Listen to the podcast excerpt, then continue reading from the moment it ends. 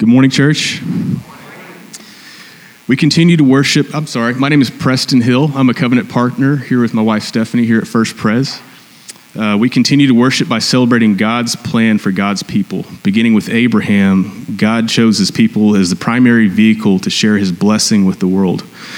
God's grace gives us ground to turn to the Lord to be filled with his blessing in order for us to be filled to overflowing, stewarding the blessing of salvation and abundant life for the glory of Jesus in all life.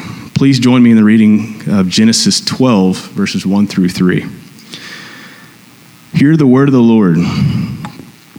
The Lord said to Abraham, Go from your country, your people, and your father's household to the land I will show you. I will make you into a great nation, and I will bless you. I will make your name great, and you will be a blessing. I will bless those who bless you, and curse those who cur- who I'll, and curse I, and whoever curses you, I will curse. And all peoples on earth will be a blessing through you. Now, please join me in, um, in the call and response printed on your screens. All flesh is grass, and all its beauty is like the flower of the field. The grass withers, the flower fades, but the word of our God endures forever. Thank you, Preston. Appreciate it, brother. Uh, keep your Bibles open if you got them. If you don't, uh, feel free to use your phone. We're going to study the Word and uh, use the Word. Uh, the Spirit will use the Word to give us a little bit of, of a change of perspective today. That's important. Uh, I, I, walked out of the house. I'm a cold wuss, in case you're wondering. I mean, like, I, I cannot take it. Um, so I walked out, I was freezing. Uh, and then right before service, the Haynes told me they got in town last night from a place they left. It was negative 18 degrees. Uh, and, and, then Betsy's parents are going back to a place today.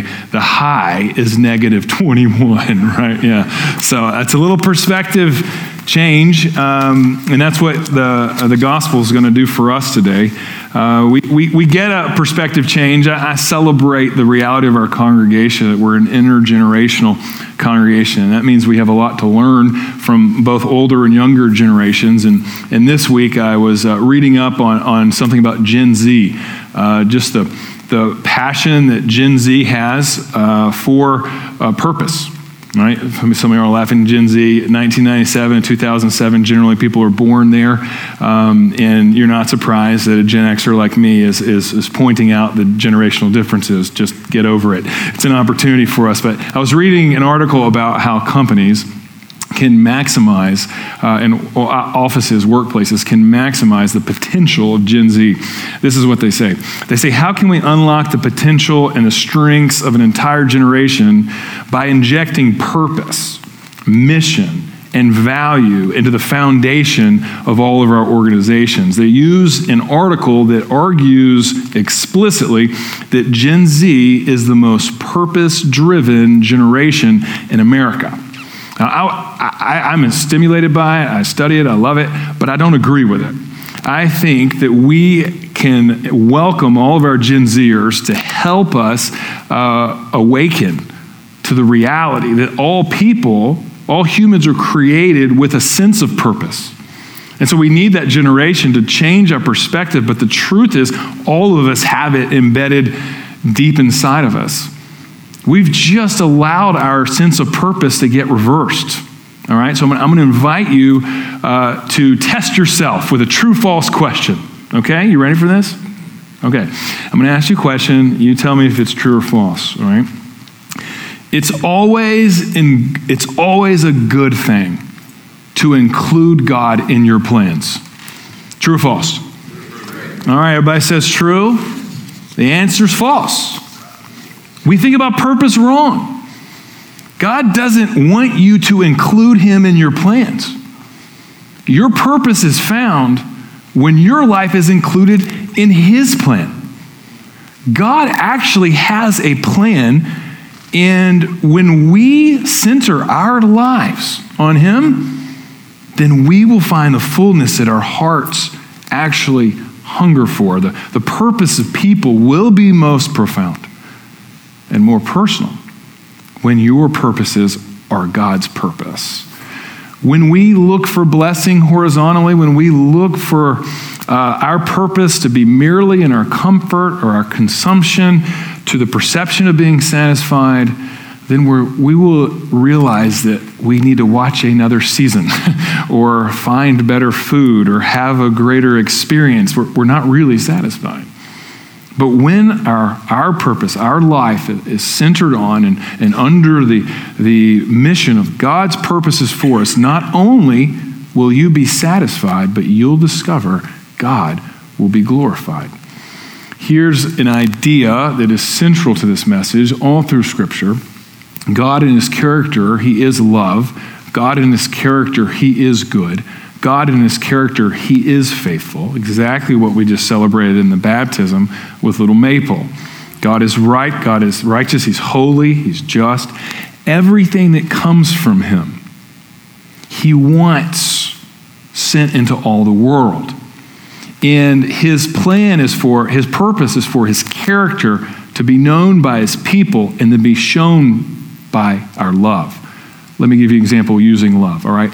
So Jesus teaches in John 17 that he and the Father knew love together since before the foundation of the world. God's love doesn't have a beginning, it doesn't have an ending, it's eternal, it has no point of weakness, right? 1 John 4 tells us God himself is love.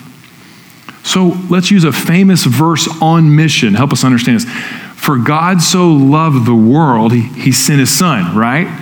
When God wanted to show his mission to show love to the world, he sent his son so that all of us could, when we believe, have a representative in love. He lived the life we couldn't live. He died the death we deserved to die, so that by faith we can know love personally. But it never stops there.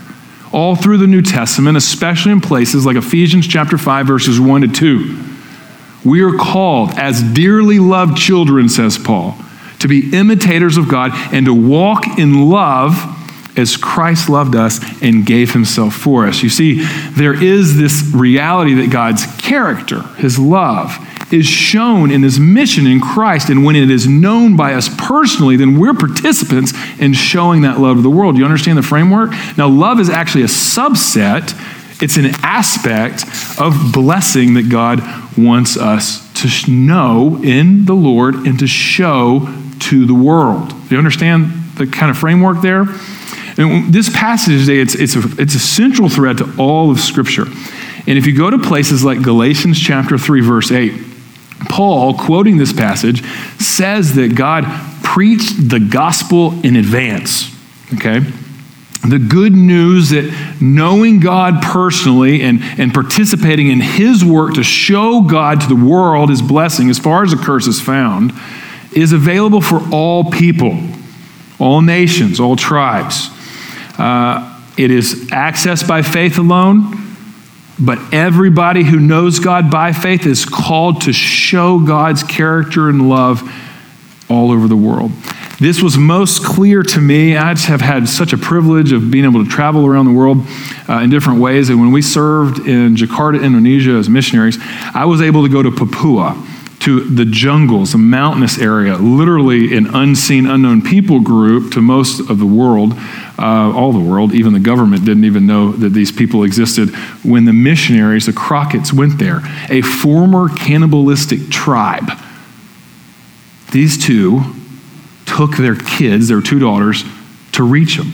Now, most of us, we have purposes for our families. We want to have a secure place to raise our kids. We want to have steady jobs that provide, and we, we, we want to have a sense of, of comfort and provision so that we can have experiences together. And, and those aren't bad purposes to center on you know, economical, vo- economic vocation and safety. Those aren't bad, but those aren't the end and the Crockett's illustrated to me, they went to this place with their kids. It's really unbelievable. And they learned the language. They spent four years learning the language of the Deboto people. They formed an alphabet. They wrote the scriptures. They taught these folks how to read, shared the gospel in the language. And now, this former cannibalistic tribe has a strong Christian presence. Two decades later, almost all of the scriptures have been translated. I have a, I have a, a portion of that at home. I, I forgot to bring it today, uh, but it is it's keep it on my, my dresser at home just to remind me of the opportunity we have to live for something beyond this world with everything we have in our purposes in our world today. The purpose of God is clear in this passage. It's first point is to bless Abraham and through Abraham to bless the nations. We're going to walk through this passage really quickly. Abraham's faith is demonstrated in his going, in his leaving. God said to Abraham, Go. Go from your country. Go from your family. Go from what is familiar. And what is interesting is that the, the blessing of God is not unlocked personally or globally until God's people go. Abraham's not going to experience the blessing, much less be a vehicle for the blessing, until he leaves, shows his faith by going, saying goodbye. Without leaving the comfort, the developed technology, uh, and communities of Mesopotamia, Mesopotamia, he wouldn't know it personally or show it globally. God's character, his blessing, and his purpose for him. In our congregation, we're actually praying for people to raise their hands to say yes to go. This summer, we're hoping that uh, five people will go, like the Maurer's daughter did last year, to places far away where there's no gospel presence to show the love of Jesus and to share it that people would know him. It's not an easy thing to send a child to what we, where, where we would never go, and it's hard to get a visa because it's not safe. So far, this year, we've got three people that have raised their hand. They're going on midterm trips for months to explore whether it's uh, God's calling them to do it. We, uh, uh Lindsay says we've got 4.5 people because the people are wrestling with it, but you can pray with us. But if we don't go from what is comfortable, go from where we find our purpose, we will never know the blessing of God personally and the, the share the, the, the blessing of God globally. Second thing we see is God says, I will make of you a great nation. He says, I'll bless you and I'll make your name great. There's a real contrast in this passage with Babel. In Genesis chapter 11, you will remember uh, that they were building the Tower of Babel and they were trying to make their own name great. And this is the area of Mesopotamia that Abram leaves. God saying, Look, I, no, don't try to make your name great. I will make your name great. I will bless you. And five times, in five ways, he uses the word blessed, bless, blessing.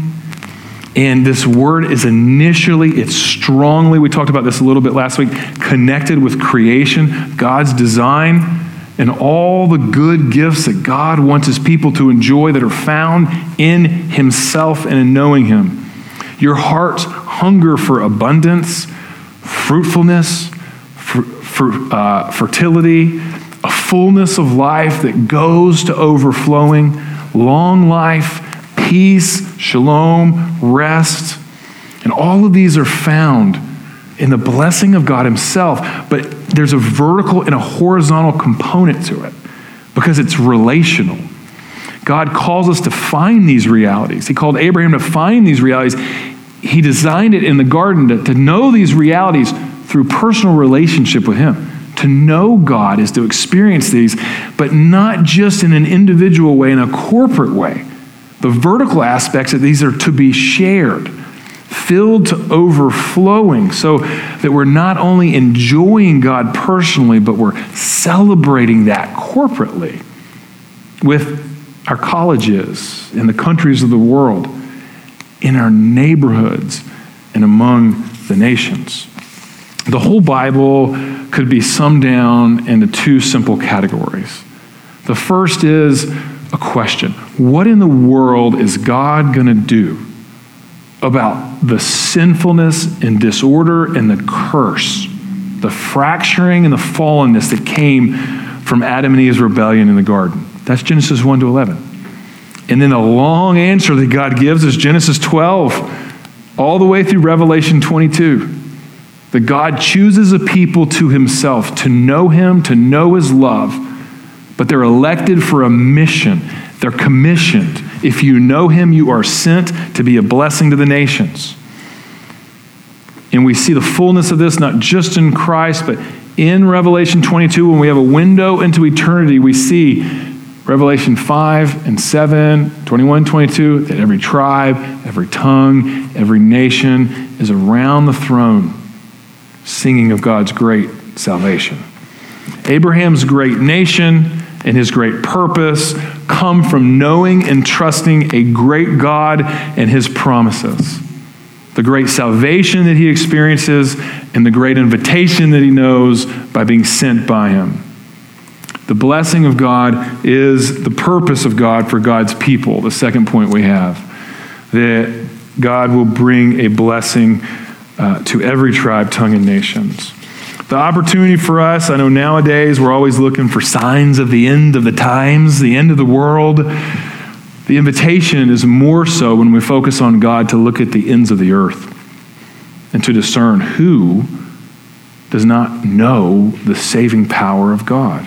God promises to Abraham, In you all the families of the earth will be blessed. He's elected for a mission. There's a global scope to this call that echoes down the corridors of Scripture, most notably in Matthew chapter 28, verses 18 to 20, where Jesus says to his disciples, Go.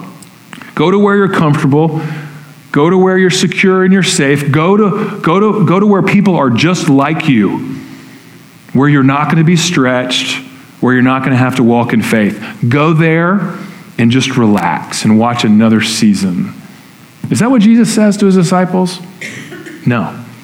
He says, Go. Go into all nations, baptizing, teaching, discipling, just like I have walked with you, walk with them. And Jesus isn't asking them to do anything that he hasn't done himself. I mean, Jesus spent his ministry going to places and to people that were uncomfortable and unlike him. Think about John chapter 4, where it said that Jesus had to pass through Samaria, a place where no other Jews went. And he talked to the Samaritan woman. Think about times that he was condemned by, like when he talked to the Canaanite woman, people that were considered enemies of Israel. Think about Jesus saying in John chapter 10 that he has sheep that were not of the fold of Israel, or when he turned over tables in the temple. Why? Because he says, My house is to be a house of all pr- uh, prayer for all peoples. And he's the, he's the f- fulfillment of prophecies like Isaiah chapter 49, verse 6, where the prophet says it's too small of a thing for my light just to be for my people Israel. But speaking of the Messiah, it says, You shall be a light to all nations. This is the, the trumpet call of all of Jesus' mission, his commission for all people who know him.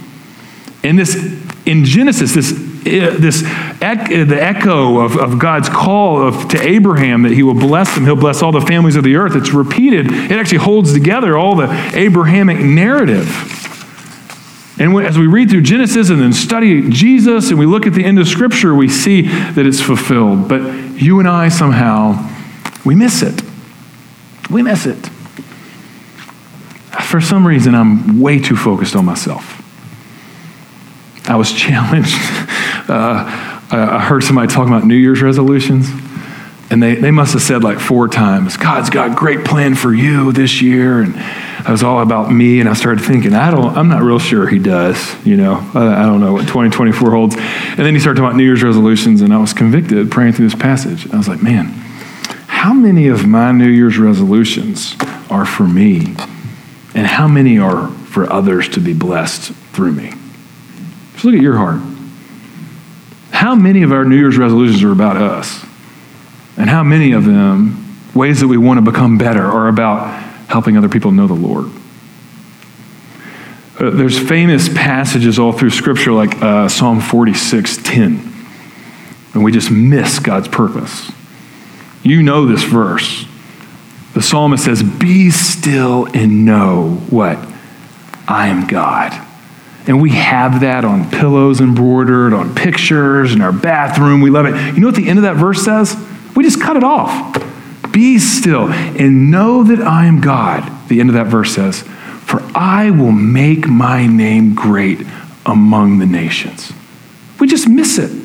We stop with ourselves. But God's purposes are clear. He wants to bless every nation through his people, his priority. For you, his plan for us is to be a vehicle for his mission to all people. That means that every single plan we have in our friendships, in our finances, and our future dreaming, our work, our free time, our school, our shopping, our internet use, everything we do, we center it on the plan of God to reach people for Him in our neighborhoods and among the nations. I walk with a lot of people, and I hear a whole lot of things that I identify with of why this is inconvenient or impossible. And one thing I hear more than anything is that, hey, my life's too difficult. I need to get things in order. Once I get these things in order, then I'll worry about that. Okay? Well, here's what I want to show you in a story of Scripture and then a story from life is it your place of devastation, your place of frustration, your place of darkness and discouragement. It's the exact place where God wants to make his name great among the nations. You can't disqualify yourself, first from Scripture. You know Daniel and the story of Daniel in the lion's den? We're all familiar with that. Daniel was a, a governor, governor in Babylon, in a foreign land, and he refused to compromise on the basic step of blessing the nations, of knowing God personally and sharing God. It was prayer. And people who were political enemies of him wanted to, wanted to get him and remove him. So they made it a law that they couldn't pray. And Daniel and his friends continued to pray. And he was, they were thrown into the lion's den for breaking the law. And you might say, how could God use that for anything? And I say, God had a purpose even for that in everything. You're saying, Mitchell, that sounds good, but what are you talking about?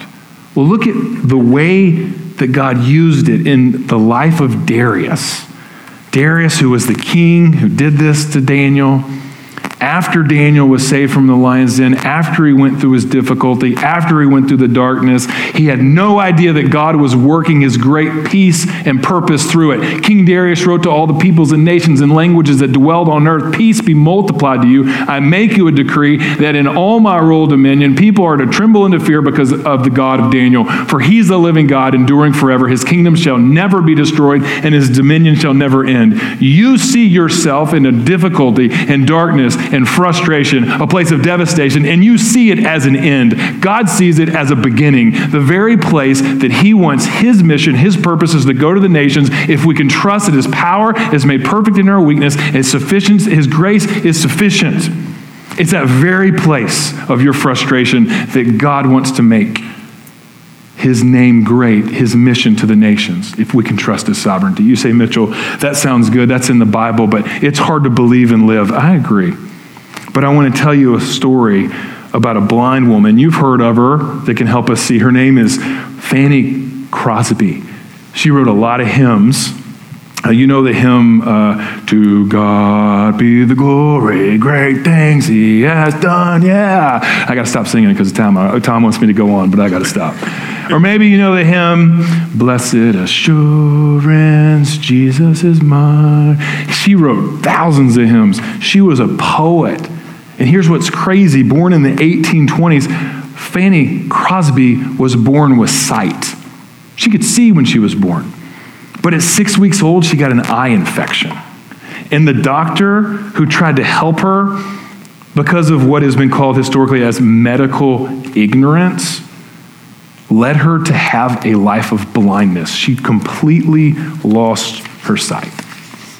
She was gifted, she went to teach at the New York School of the Blind. She ended up getting married to what was a former student who became a teacher. They lell in love, they fell in love, they got married. And she writes this in her memoirs. Um, She says, uh, super successful. She says, I have sought each day to be one of God's unselfish souls. From the time when I received the first check for my poems, I made up my mind that I was going to be open handed, wide open to those who need assistance. She's helped thousands. She helped thousands before she died. She's, she's not still alive. She'd be over 100. Um, literally, hundreds of thousands have been reached because of her hymns, right? Her blindness, it did not beset her, nor was she bitter. Listen to this. She goes on in her memoir to say this The poor doctor who spoiled my eyes, if I could ever meet him, I said, Listen, this is true. I would tell him that he unwittingly did me the greatest favor in the world. If I could meet him now, I would say, Thank you, thank you, over and over again. Why would I not have the doctor's mistake, if it was a mistake, remedied? She says this. Well, there are many reasons. One is this that, uh, that I know. Although it may have been a blunder on the physician's part, it was no mistake of God's.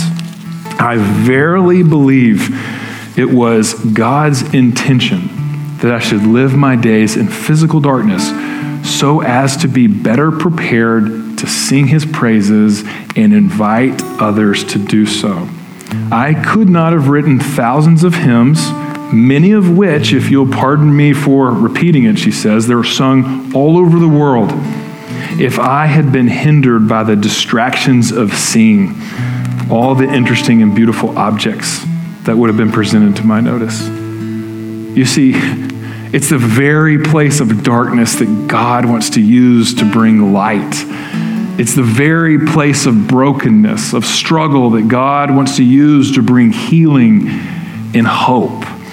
We cannot disqualify ourselves we must understand that in God's sovereignty, He's given you exactly what you need to have, exactly where you need to be, so that you can believe and through you, people can see that He is God. It's exactly how Jesus blessed the world. You understand? Jesus came down from heaven, entered into poverty and brokenness to live the life we couldn't live and die the death we deserve to die. He entered into darkness to give light. He was betrayed and hated to show love. He died so that all who believe can live. He took our sin so that we can be forgiven. He was in bondage so we could be free. And He gives His Spirit to His disciples so that we can embrace and even enter into the difficult places of this world so that His glory can shine, that His purposes can be done.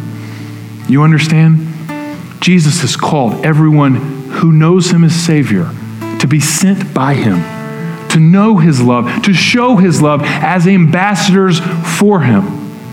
Those who have been reconciled to him to be ministers of reconciliation so that everybody in your college and in every country, everyone in your neighborhood, in your workplaces, and among the nations will know the great God of our salvation. This is the purpose of God for the people of God that the goodness, the character, the love of God would be sent through you for the glory of God.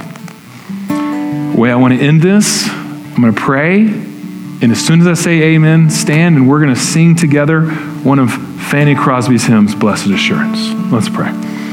Lord, we thank you for blessing us in the person and work of Jesus Christ, that we could know your love and that you give us a great purpose of showing your love and sharing your blessing to everyone.